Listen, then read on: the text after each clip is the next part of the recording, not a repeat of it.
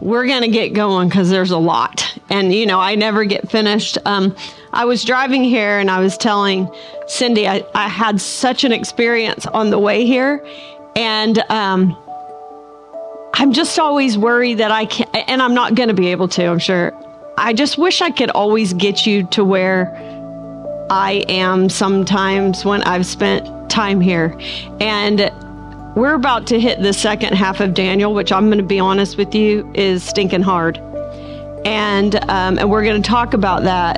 But I don't want us to get so lost in the detail of how hard all the different symbolism is that we forget why we're coming here to learn the book of Daniel. And it the book of Daniel is a book of absolute hope. And when you see it that way, it does not instill fear for what's coming in the future. What it does, it instills hope because one day we will experience uh, the streets of heaven. And um, this is so good. Uh, my my friend Kathy was up here earlier. Uh, she was a little bit confused what chapter we're in.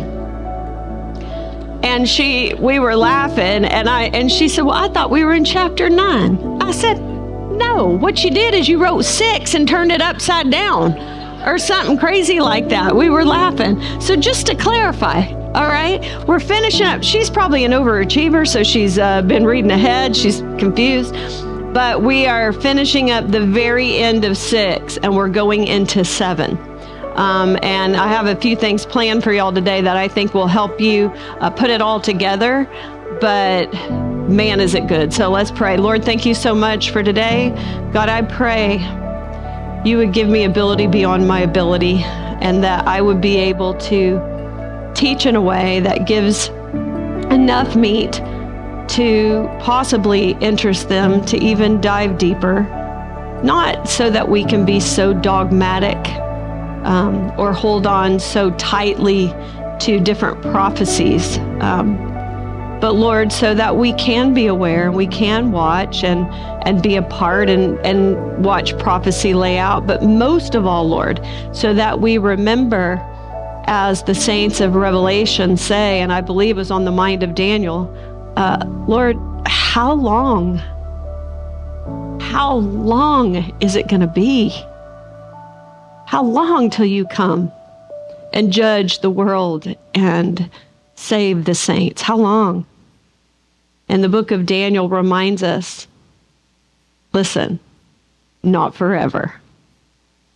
There is coming a day where all things will be made right, and we will be a huge population before the throne of God, and we will worship him, and the beast will be destroyed. Lord, we long for that day. Lord, I pray that your Holy Spirit would teach in this place and uh, I would actually learn from my own mouth and that it would enter deep into my heart. I love you in Jesus' name. Amen. All right, here we go.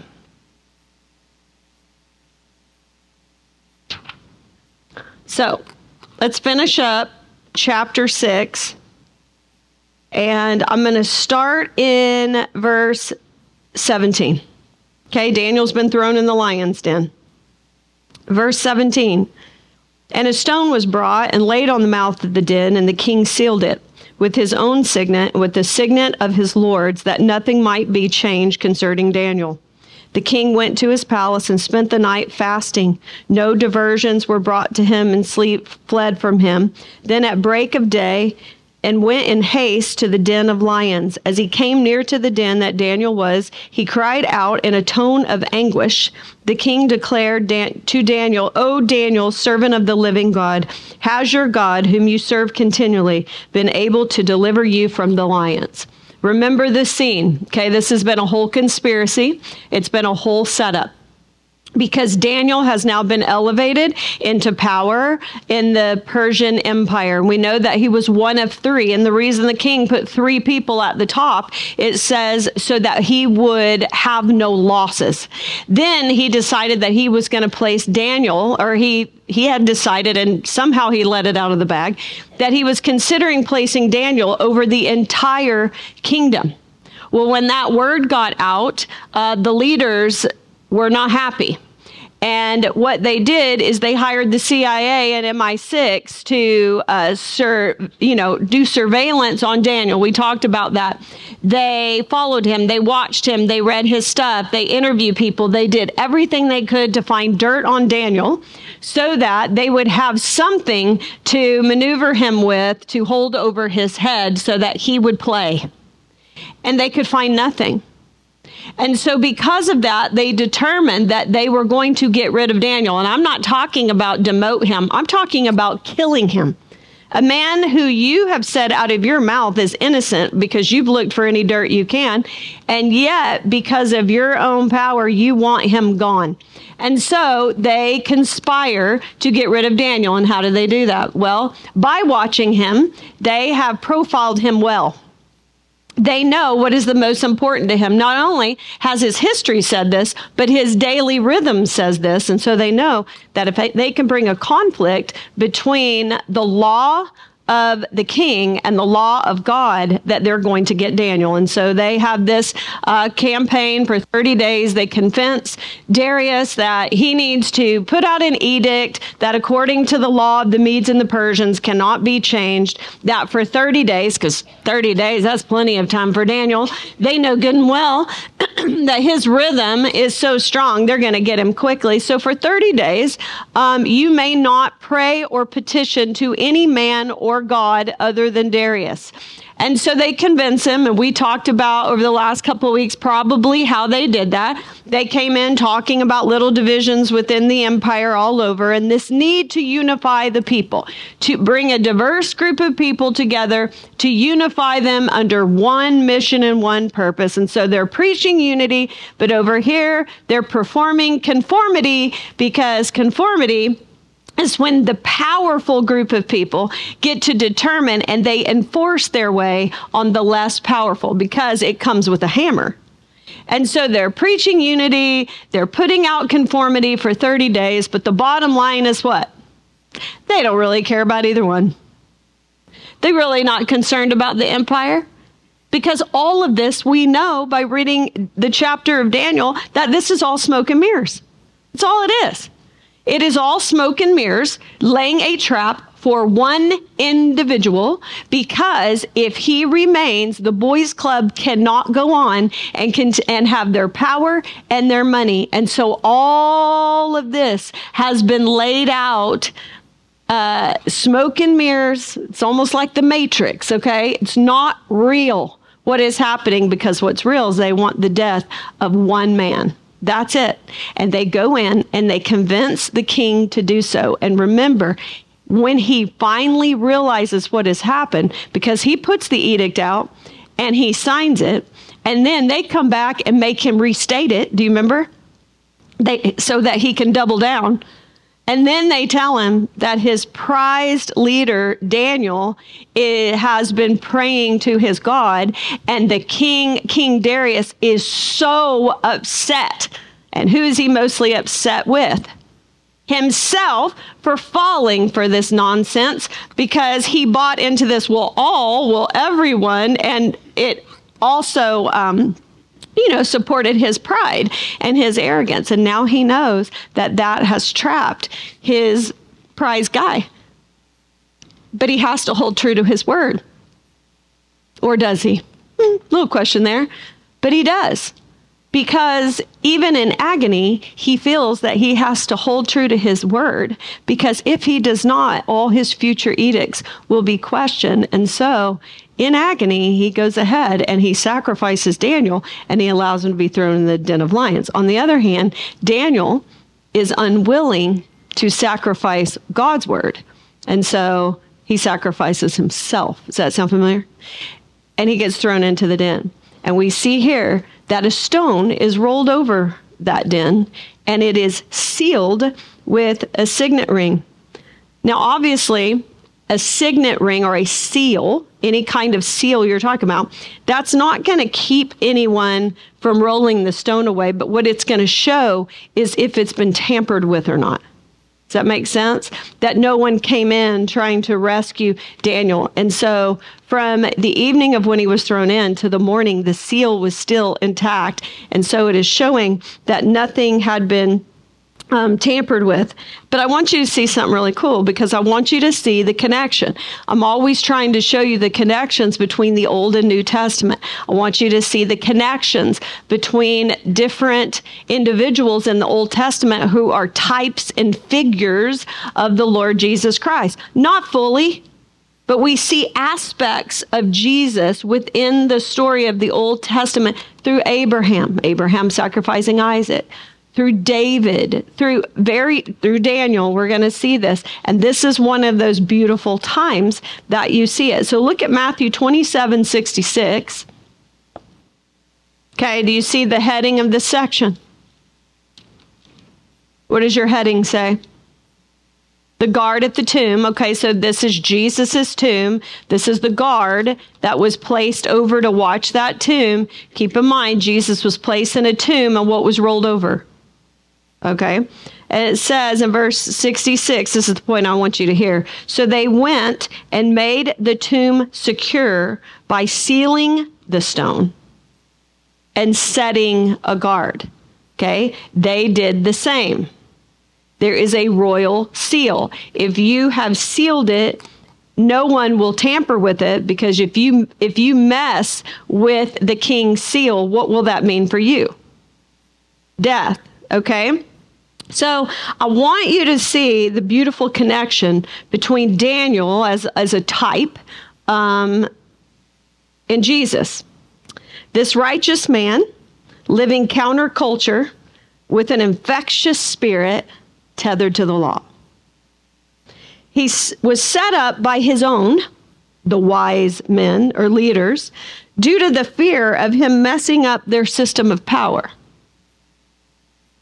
The king, or powers to be, who should have been his enemies, are actually drawn to him. And out of their very own mouth, they declare him innocent. Yet he is still thrown in a pit, and a stone is placed and sealed over. Their fates were sealed. And where death was inevitable, life emerged. Two different scenes. While the satraps or the leaders, I'm sure, partied all night, what did the king do? He grieved. He grieved. And do, did you hear that it says that he refused all distractions? This king could have had any distraction he wanted. And he refused. Like all night long, he was in agony, right? You get this idea that certain individuals are partying because they thought they won on this dreadful night, and others are stricken with grief about this man being in this tomb. Are you seeing the connections? Am I making it plain enough? He knew he had been played, meaning the king. But can I tell you? So were the leaders in Rome. Pilate, right? The last thing they needed. Listen, these Jewish leaders that were calling for Jesus' crucifixion, what did they know about the leaders in Jerusalem under Rome?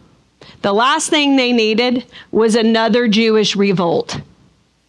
It was a fine line they had to walk to keep power over this Jewish people, but to let them actually have their own autonomy within the power of the Roman Empire. But that was a va- uh, that was a very hard tightrope to walk to walk because very often the Jewish people would rise up and do what? And rebel and then it was full on. And so they knew um, that they were putting him in a pickle. So when the king says he's innocent, but yet the powers to be are trapping him in this situation, does that sound familiar? We're seeing it. And like Mary Magdalene and the other Mary in Matthew 28, Darius went to the den or tomb, and it says the same phrase at the first light of dawn can't like can't wait to get there. Like the minute something could be done to find out, to help, to be with the body, they were there. And it says that Darius cried out in anguish. Does that sound familiar? Because maybe, just maybe, there's a ray of hope. Verse 21 Then Daniel said to the king, O king, live forever. My God sent his angel and shut the lion's mouth, and they have not harmed me because I was found blameless before him, and also before you, O king, I have done no harm. Then the king was exceedingly glad and commanded that Daniel be taken out of the den. So Daniel was taken up out of the den. Do you hear that phrase? Okay. And no kind of harm was found on him because he had trusted in his God. Unlike Daniel, Jesus was not spared from death, but instead conquered it.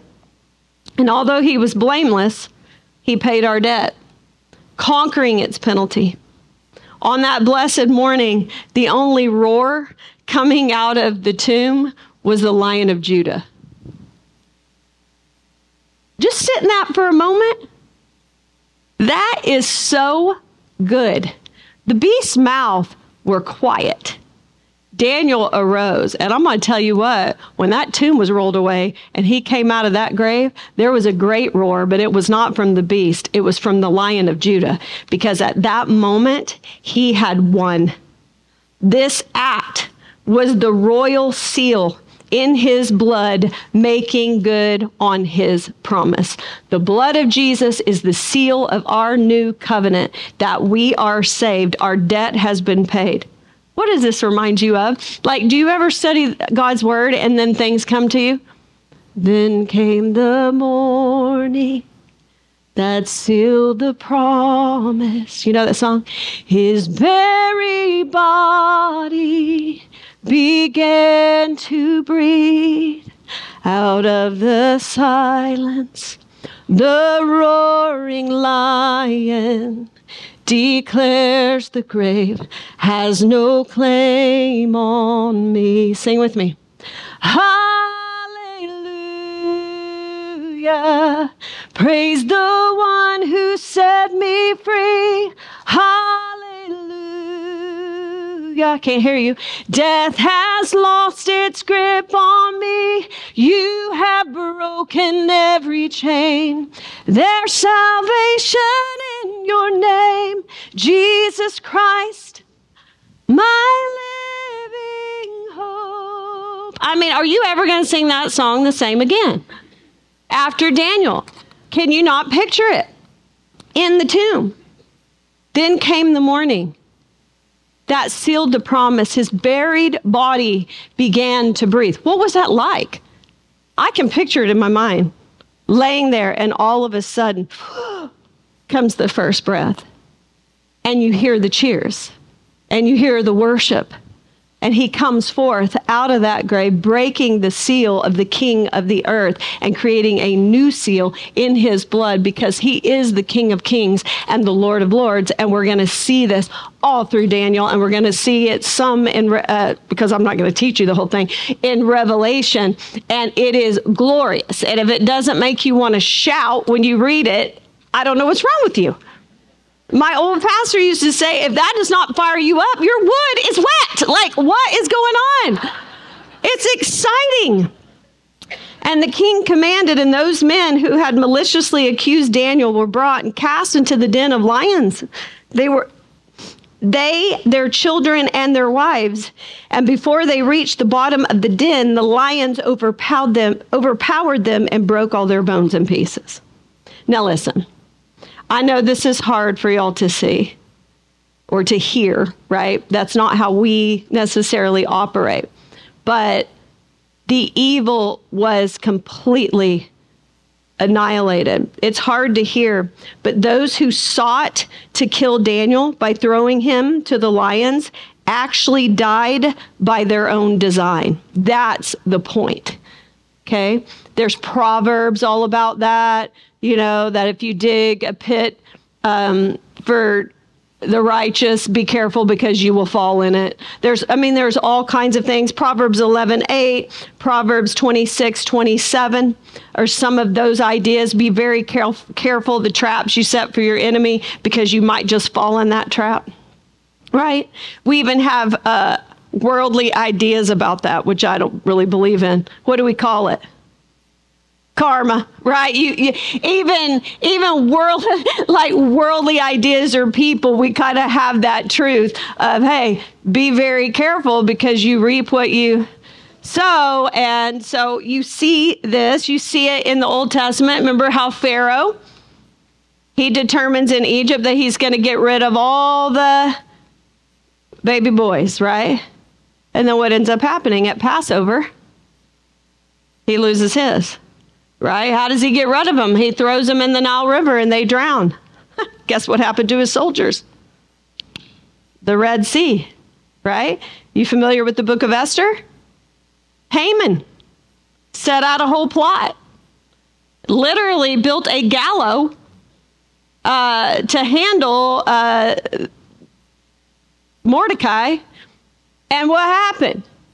He ended up dying on the gallows he built. So you see this happening. You see this con- in a symbolic way. We almost see Genesis 3:15 playing out. What is Genesis 3:15? I'm telling you what, in my high school, I beat this verse into their heads just last week. I asked them again, what is the first promise in the Bible? It's called the Proto Evangelium. What is it? Where is it? And uh, I said, I'm going to ask y'all this every time. Everything that is written is based on this. I will put hatred between you and the woman, between your seed and her seed. You will bruise his heel, he will crush your head. That is the first gospel in the Bible. It's right in the middle of the punishments. And God is looking at the enemy, the serpent of old, Satan, and he is saying basically, from this moment, there will be two seeds. Okay, honestly, the Bible could be called the tale of two seeds because you're watching it. But at some point, someone born of man, and I showed them that, you know, the seed does not come from woman, the seed comes from man. So one like a human, one that has humanity but is divine. And so you have these seeds. You are going to attempt to destroy him. You will bruise his heel. But guess what? In that very attempt, what will happen to you? You will be destroyed. And that is what we're seeing right here when the enemy sought to destroy the Son of Man, the Son of God, actually that very act is what sealed his fate. Do you understand? Hebrews 2 14 through 15. Look at that. Since therefore the children share in flesh and blood, he himself likewise partook of the same things, that through death he might destroy the one who has the power of death, and that is the devil, and deliver all those who through fear of death were subject to lifelong slavery. Partook of the same thing, that through death he might destroy. When was the enemy destroyed? Talk to me, people. The cross. Okay? The cross. You will bruise his heel, he will crush your head. Says, And the king commanded, and those men who had maliciously accused were brought and they were cast in. Then it goes in in verse 25, it says, Then King Darius wrote to all the people nations and languages that dwell in all the earth, peace be multiplied to you. I make a decree that in all my royal dominion, people are to tremble and fear before the God of Daniel. And then you see poetry. Remember what I told you about that? There's going to be great themes. It's like worship, incredible themes, for he is the living God. He will what? Endure forever. His kingdom shall never be destroyed, and his dominion shall have be be to be to the end. He delivers and rescues. He works signs and wonders in heaven and on earth, and he who has saved Daniel from the power of the lions. Darius did more than execute the criminals. He issues a decree to the whole empire commanding his subjects to show fear and reverence to the God of Daniel, the God of the Hebrew exiles. The first decree put himself in a position of God. The second decree the God of the Hebrews was the true and living God. In this, he joined Nebuchadnezzar. But isn't that crazy? Because by all means, if, if the God of the Hebrews is the true living God who has been give, given dominion and has a kingdom that will last forever, why are they in Babylon? Isn't that the question? I mean, don't be afraid to ask the question. Like, we're seeing God. Uh, what happens is when the enemy comes after his people and they are true, we see God in these stories save his people, uh, raise them up, and they are exalted. But we're also going to see in the future as we study do you remember the words of Shadrach, Meshach, and Abednego? Even if he does not, we will not bow down. And we're going to come to a place, and we're going to begin to see this in this next chapter when we're hearing about these beasts, that there will be days where God does not on the earth save. And so that is a very hard thing to sit in, and it's a very hard thing to understand. But even as a whole, right now, you have Darius proclaiming that the God of these exiles is the living God and has dominion, but yet he is sitting over this small group of exiles in the Persian kingdom. And so, but what do we know about the book of Daniel? What we see can be deceiving because who is actually the king? God. And so you see these themes all through. Okay, now, you ready? Because it's on. Daniel chapter 7. Woo, I really prefer to teach Daniel chapters 1 through 6, right? Uh, we're halfway through. So, how is this broken up? Daniel is broken up into two sections. Okay, uh, chapters 1 through 6 are stories about Daniel and his friends. Chapter 7 through 12 are the visions of Daniel regarding the future. We have learned so far that this is a story of basically four friends, uh, but predominantly about the one Daniel. They are exiles who've been taken captive. Um, the book is the theme of the book is not about fear. The theme of the book is about endurance and remaining faithful in a hostile environment that is basically against the laws of God. Can we relate to that? We as Christians can relate to this more and more. But I'm going to tell you what, in the United States, we can relate, but not like believers that are living in other parts of the world. I mean, honestly, we don't know what it is like that when you are declaring baptism, not only are you taking on symbolically Jesus' death and resurrection, but in many places today, when you publicly profess your faith in Christ Jesus, your imminent death is coming. That is some major persecution. Um, but our world is more and more and becoming more and more hostile against the teachings of Jesus and the people of Jesus.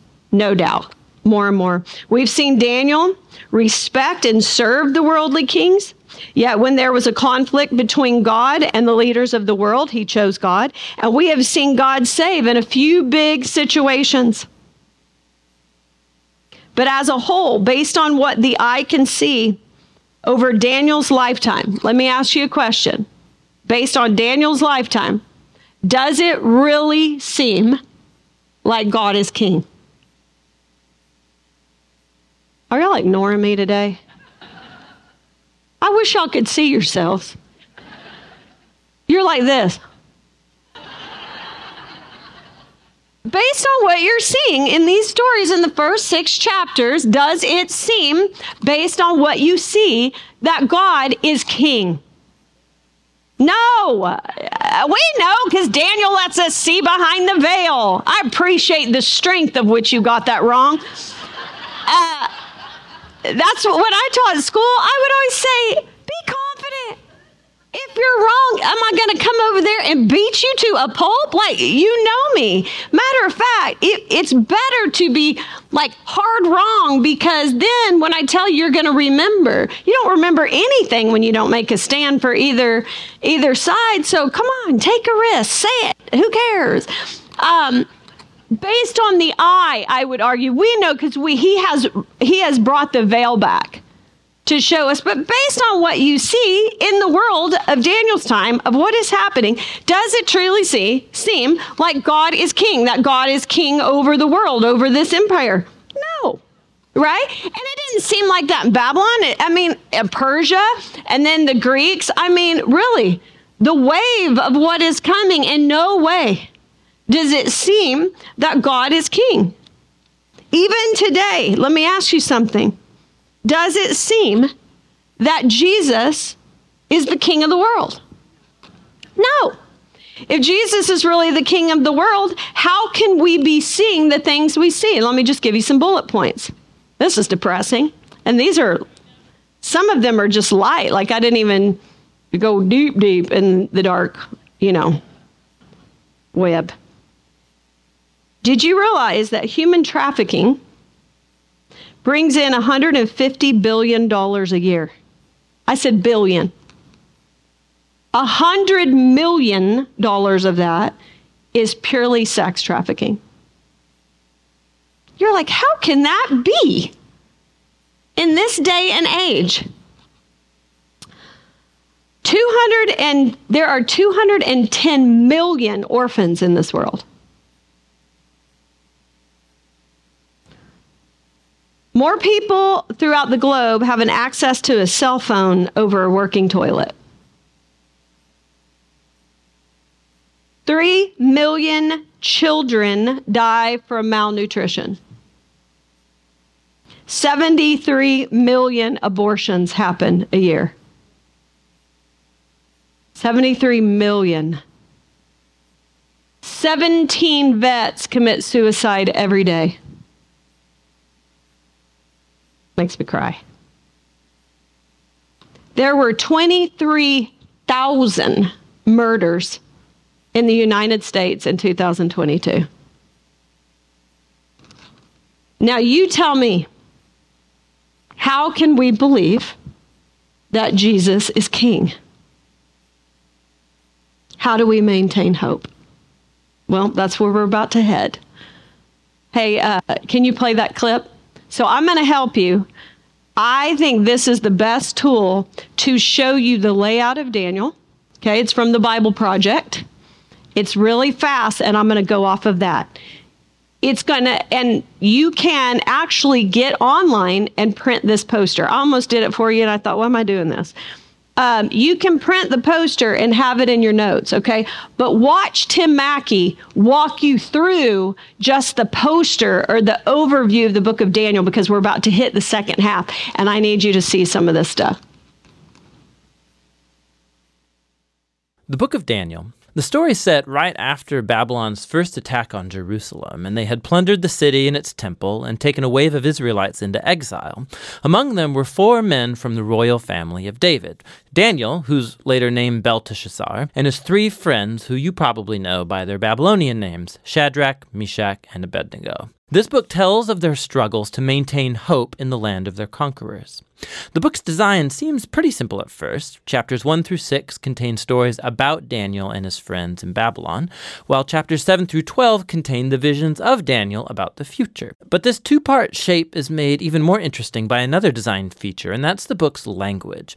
It begins in Hebrew, the language of the Israelites, but chapters 2 through 7 are written in Aramaic, a cousin language to Hebrew spoken widely among the ancient empires. But then in chapters 8 through 12, it goes back to Hebrew.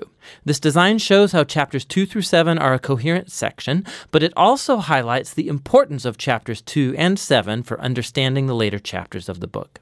Let's just dive in. Chapter 1 introduces the basic tension of the first half of the book. Daniel and his friends, they're really wise and capable, and they're recruited to serve in the royal palace of Babylon. But they're pressured to give up their Jewish identity by living and eating like Babylonians and violating the Jewish food laws found in the Torah. So they refuse, and they choose faithfulness to the Torah, and it puts them in danger. But God delivers them, and they end up being elevated by the king of Babylon. After this begins the Aramaic section, which you'll see has this really cool symmetrical design. So, first, the king of Babylon has a dream that, it turns out, only Daniel is able to interpret. It's about a huge statue made of four types of metal, and it symbolizes a sequence of kingdoms, and the head is Babylon. But then a huge rock comes flying in and it shatters the statue and it becomes this huge mountain. Now, this dream is the first of many symbolic visions in the book, and this one introduces the basic storyline of them all. Daniel says that the statue represents a train of human kingdoms following from Babylon, and they will all fill God's world with violence. But one day, God's kingdom will come and will confront and humble the arrogant kingdoms of this world and fill the world with the healing justice of God's reign and rule. After this, chapter 3 tells the famous story of Daniel's three friends who refuse to bow down and worship a huge idol statue, which, like the statue in chapter 2, represents the king and his imperial power. And so the friends are persecuted. They're thrown into a fiery furnace, but God delivers them from death, and they're exalted by the king who now acknowledges their God as the true one. After this come a pair of stories about two Babylonian kings, the father, Nebuchadnezzar, and then his son, Belshazzar. They're both filled with pride because of their imperial power. And so, like in chapter 2, God warns them both through dreams and then visions, which, also like chapter 2, only Daniel can interpret. He says that both kings are to humble themselves before God, and both kings arrogantly resist. So Nebuchadnezzar is stricken with madness. He becomes like a beast in the field.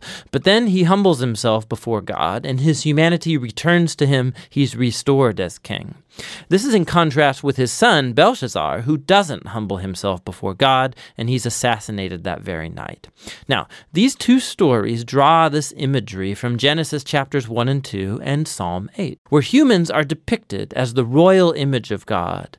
He's given them authority to rule over the beasts of the field and the birds of the air on behalf of God, who is the world's true king. But when human kingdoms forget that, when they rebel and make themselves and their power into a God, they become less than human, like violent beasts who will face God's justice. Which brings us to chapter 6, the pair of chapter 3. And this time it's Daniel who's being persecuted because he refuses to pray and worship the king as a god. And so, like the friends, he's sentenced to death and he's thrown into a lion's den. But God delivers him from the beasts, and like the friends, the king exalts Daniel and praises his God. Which brings us to chapter 7. It's the pair of chapter 2 and the center of the book where all its themes come together.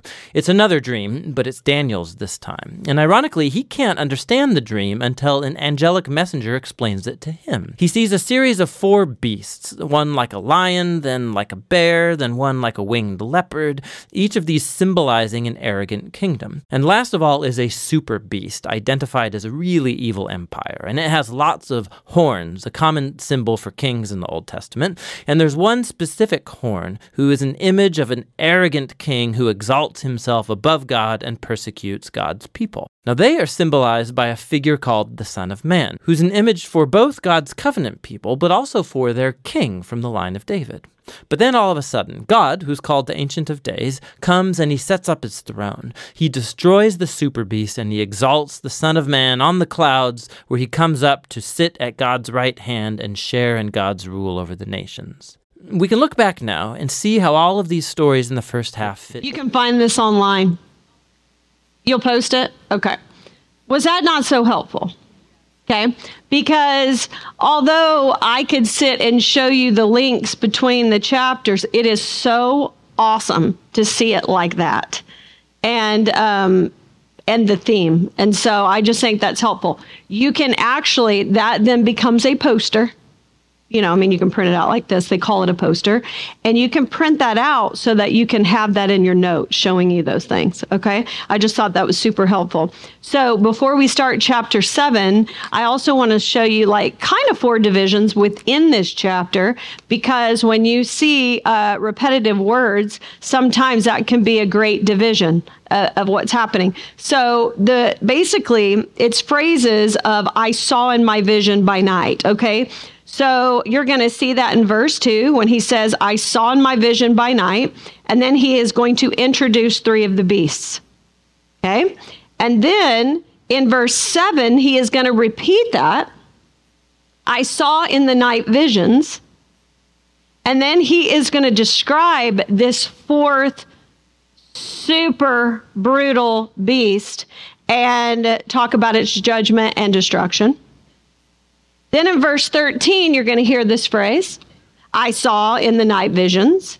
And then you're going to get the scene of the coming of the Son of Man and the holy ones receiving the kingdom. And then in verse 15, he's going to say, The visions of my head alarmed me. And then he is going to give the explanation of the vision and once again, we're going to see the fourth beast and his judgment and destruction. Okay. So if you're looking at your Bible, I mean, you might could even, um, you know, highlight those verses showing you kind of divisions uh, to take it a chunk at a time. All right. So let's read verses one through eight. I am going to do my best to teach you this stuff. Here is the dilemma. There are books and books and books written about all of the symbolisms within these dreams about prophecy. I am not going to attempt to regurgitate all of that information for you. And I think there are times that we get stuck in all of that symbolism and we get very dogmatic and we hang on to things and we miss in general the message that we're actually coming to Daniel for. So I'm going to do my best. I'm going to throw some things out there. I'm not a theologian. What I'm good at is studying like one and then teaching the everyday person. That's what I'm good at. I'm good at telling a story. So I then need to read everything on Daniel and then write a book called Daniel for Dummies. That's what needs to happen because that's what I was trained to do because, yes, because I did all that, studied all that so that I knew what I was talking about because I take my job very serious, but I had to then regurgitate it to juniors and seniors in high school and college and, and different things like that. And so I had to make it apply in a way that they could understand it. And I'm realizing that's how the everyday person does. And although I'm a geek and I like all the details, I've realized that when I do that, there are lots of you that come in and go, She lost me today. None of that means anything. My eyes just glazed over. Some of you are nerds and you want it. So I'm going to give you little pieces, but you're you go get it. The information is out there. And if you want to ask me on the side someday, kind of where I land on some stuff, um, I'll avoid it. Okay, here we go. Chapter 7, 1 through 8. In the first year of Belshazzar, king of Babylon, Daniel saw a dream and visions of his head as he lay in his bed. Then he wrote down the dream and told the sum of the matter.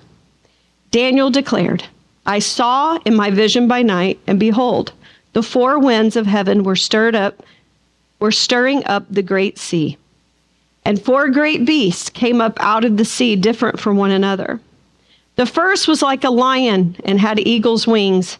Then I looked at its wings were plucked off, and it was lifted up from the ground and made to stand on two feet like a man, and the mind of a man was given to it. And behold, another beast, a second one like a bear. It was raised up on one side. It had three ribs in its mouth between its teeth, and it was told, Arise, devour much flesh. After this, I looked, and behold, another, like a leopard, with four wings of a bird on its back. And the beast had four heads, and dominion was given to it. After this, I saw in the night vision, and behold, a fourth beast, terrifying and dreadful and exceedingly strong. It had great iron teeth, It devoured and broke in pieces and stamped what was left with its feet. It was different from all the beasts that were before it, and it had ten horns. Ugh. I'm going to start there. Okay, so he begins and he says that he had an image of a troubled sea stirred up by the winds. Um,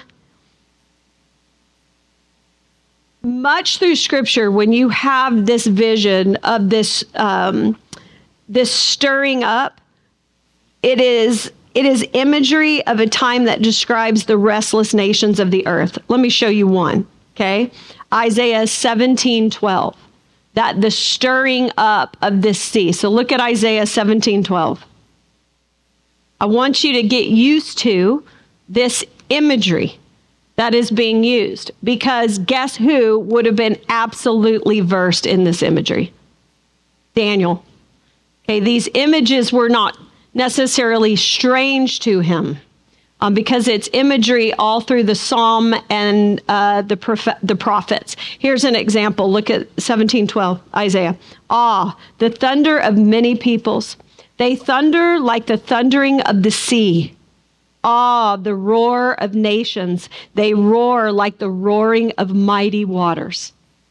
Okay, so do you see this imagery that is being used? It makes sense because Daniel, later, we are told that it represents the these beasts represent the empires of the world. You're going to see that in Daniel 7 17. When he gets the interpretation of the dream, the Holy One is going to say, These are kingdoms that come up out of the earth. So when Daniel gives this imagery of the waters being stirred up and beasts coming forth, he is what he is saying is that there is going to be there is a stirring and from those water nations are going to rise like roaring waters and they're going to come forth as a parade of beasts. And so this scene uh, by the way i want you to see how opposite it is. Think about at the beginning we also have a sea or waters that are disturbed the abyss and over that, right, the Spirit of God, which is also synonymous throughout Scripture for what? Spirit, breath, wind, is hovering over the deep. But there, we see a disturbance, we see chaos, and out of chaos, this wind blows or the breath, and out of chaos comes order and has created a world that is specifically made for humans created in the image of God. Here, though, what we see is very different. Here you see the winds stirring up, and from that, this stirring comes a parade of these wicked beasts, which we know represent the kingdoms of the world. And what are they doing? They are creating chaos as they go, and they are trampling over human beings of the world. So you, I just want you to see it is very opposite um, in this view. Um, I want you to notice that when he describes the beast, so the way I'm going to teach this, I'm going to give you a lot of information, then I'm going to tie it up as a story. Okay, so just stick with me. Um, he describes these beasts, but do you see uh, the prep the preposition before each one?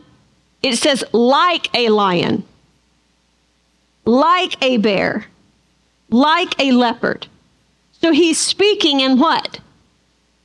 Metaphor. Okay, he's speaking in metaphor.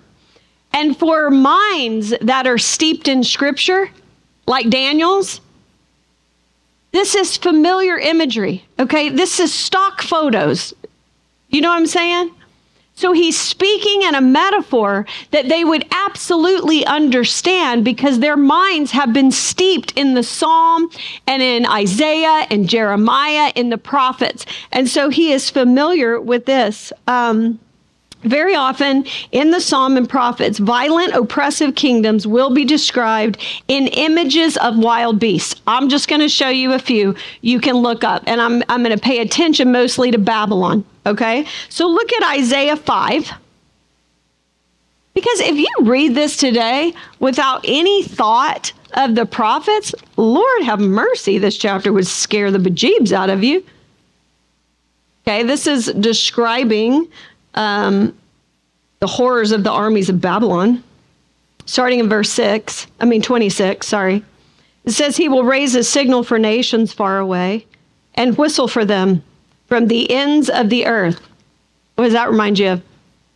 The four winds coming from the four directions of the earth, okay?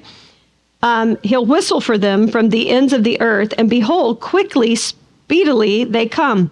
None is weary, none stumbles, none slumbers or sleeps, not a waistband is loose, not a sandal strap broken. Their arrows are sharp and their bows bent, their horses' hooves seem like flint, and their wheels like a whirlwind. Their roaring is like a what? A lion. Like young lions, they roar, they growl, and they seize their prey, and they carry it off. And none can rescue. They will growl over it on that day like the growling of the sea. And if one looks to the land, behold, darkness and distress, and the light is darkened by its clouds. And can I also tell you that Revelation is written in a lot of this imagery? Okay, so right here we see that the armies of Babylon here are referred to, we see a lot of this image uh, as the lion, like a lion. Look at Jeremiah 4 7. It says, A lion has gone up from his thicket. A destroyer of nations has set out. He has gone out from his place to make your land a waste. Your cities will be ruins without inhabitant. Okay, I'm going to give you some. I'm not going to read them. I'm just going to give you some because we're running out of time. Jeremiah 50, 17 is one of those references. But this time, okay, it's going to refer to Nebuchadnezzar himself. Um, also, in Jeremiah 48 40, he is described in the imagery of an eagle. Okay? So it was known in imagery that Babylon was often referred to in imagery of a lion and an eagle. And it also makes sense when you hear uh, the fact that this lion had eagle's wings right? And the wings were plucked off, and then he was stood up like a man. And right, so he lost that that eagle, that regal, and he was stood up like a man and given the mind of a man. Who does that remind you of? Nebuchadnezzar, when he became a beast, and then he was stood up like a human when he finally bowed the knee to God, and he was given the mind of a man and not a beast. Okay? So there, there is a thought there, and you see uh, that connection. Let me just give you some symbolism, and that's how we're, we're going to leave. The next one, what is it described as? Like a, a bear, okay, which is strong, but not as regal. Um, but it's interesting, and this is all from the perspective that this vision aligns with 7 aligns with the vision of Nebuchadnezzar in chapter 2 with that statue, okay? And so these are kingdoms during the time in history of kind of the kingdoms of the age of, of Daniel and on, okay? So here you have this bear, not as regal but strong, and it says it was lifted up on one side. So to me, it reminds me of do you remember who the second kingdom was that came? The Medes and the Persians. But who ended up, which side ended up taking over fully? And we call it the Persian Empire. And so you have this bear lifted up on one side, and then it says that in its mouth are three bones. Okay? Those people think that the Persian Empire had three great conquests. One was the area of Lydia, which is ancient Turkey today. The other would be the city of Babylon, and then Egypt. And they, those bones, chewed it down to its bones. Those bones are stuck in the teeth of this empire, but they're going to take a whole lot more flesh. Does that make sense? Okay. Then there comes one like a leopard. And when you think of a leopard, you think of swift. And you really think swift when you add four wings onto that leopard. I mean, seriously, like just flying through. And then you have the repetition of what number, because not only does it have four wings, but it has four heads. So if we follow suit in this line of thinking, that these are the kingdoms of that world that are going to progress through, aligning with the image, the statue of Nebuchadnezzar. The next empire would be the Greeks. And what is Alexander the Great known for? The swiftness which with, uh, with which he came through, and in such a short, fast period of time, he conquered so much of the empire that had never been conquered. And what's up with the four? Well, he died young, and when he did, instead of giving his kingdom to any uh, bloodline successor, he broke his kingdom up amongst four generals. Okay? Then we're going to see this mega beast. The fourth mega horrifying beast. And the last thing I want you to think of before we stop, and we're not going to get to anything that I thought would move you, just so you know. I was worshiping on the way, but I'm ahead of you, so you'll get there, okay? Um, the thing I want you to realize is did he liken it to anything? in this section. The other things was like a lion, likened to a bear, likened to a leopard.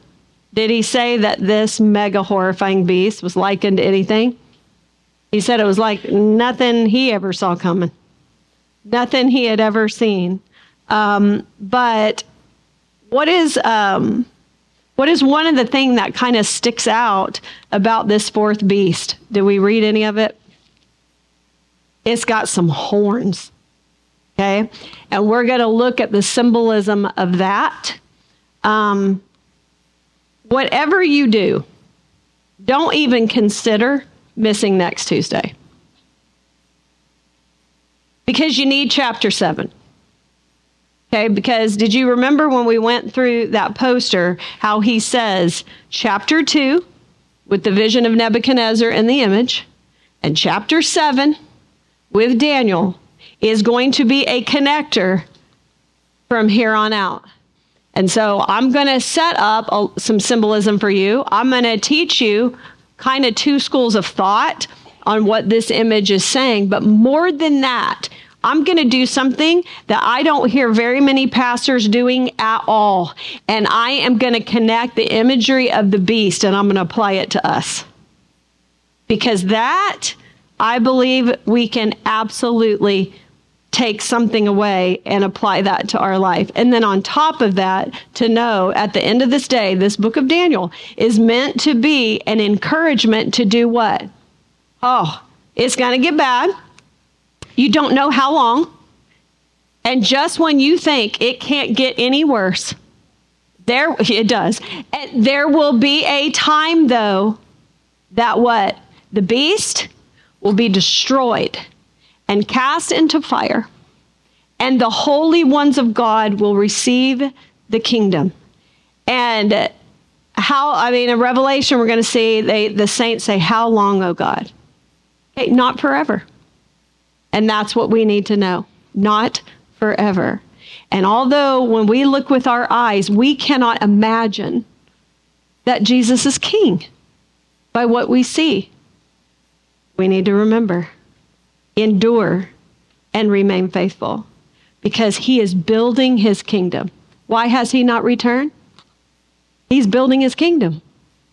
And this should be such, um, it should spur us on because if you study Revelations and you study the churches, and the church where he says, here's the problem you've lost your first love.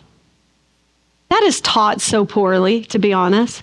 He's not saying they've lost their love for Jesus. He commended them already about their faith. I believe he is saying you've lost your first love, which is the gospel. You've stopped doing what you're passionate about, and that is sharing the gospel and growing the kingdom. And in all this persecution and all this nonsense that has happened, you've gone inward together. This is what you've done, and you've gone inward. And you need to remember what your first love is. Your job here is to endure, to remain faithful, and to build the kingdom. Our first love should be evangelism, it should be the gospel. That's what it should be because we're out there growing the kingdom of God. And I'm telling you, you're missing opportunities because they're everywhere. If you're willing to do it, they are everywhere. You can get in a conversation with anyone all the time. It is amazing how God will open those doors, and it's not offensive. The gospel is the greatest story ever told. It is called the good news for a reason. And so we need to go back to our first love. And don't miss next week. And if you have someone that doesn't go to church and they're in, this is great stuff. This is like showing up for Lord of the Rings, and I'm about to lay it out for you about what it means. But in the middle of that, I might pull them in with imagery and story and all of that. But what they don't realize is that they're about to hear about the King of Kings, the Lord of Lords, and what he did to save them. Go out and bring your neighbors to Bible study. This is the greatest way to get them into that narrative and to uh, understand, and then possibly, guess what? They go home, their lives start to change. You bring them to church, and a whole entire family is transformed because they wanted to come hear a story about prophecy, about the future, that kind of stuff. Bring your neighbors and don't miss. Lord, thank you so much for today. God, I don't know what they're going home with today, but I'm leaving it up to you. Um, so much as we go into this second half of Daniel in his visions. God, may we not get so tripped up and dogmatic and hold so tightly to what we have been told that certain images of prophecy of what will happen. Lord, I do not believe the beastly images of Daniel are exhausted in Daniel because we see them arise again in Revelation. But Lord, I think the greatest thing is the idea that I'm made in your image, in humanity, an image. But when humans do not bow their knee to the Most High, there is a narrow line between human and beast. And so, God, I pray that we would uh, get our face in the book. I pray that we would fall more and more in love with you. And I pray that we would be, that we would get back to the business of our first love, and that is sharing the gospel message. Because one day, Lord, however long, we know that every knee will bow, every tongue will confess that you are Lord. And Lord, I want to bring an enormous amount of people to the kingdom so that we can sit in front of the throne of God and worship Him. Holy is the Lord. In Jesus' name, amen.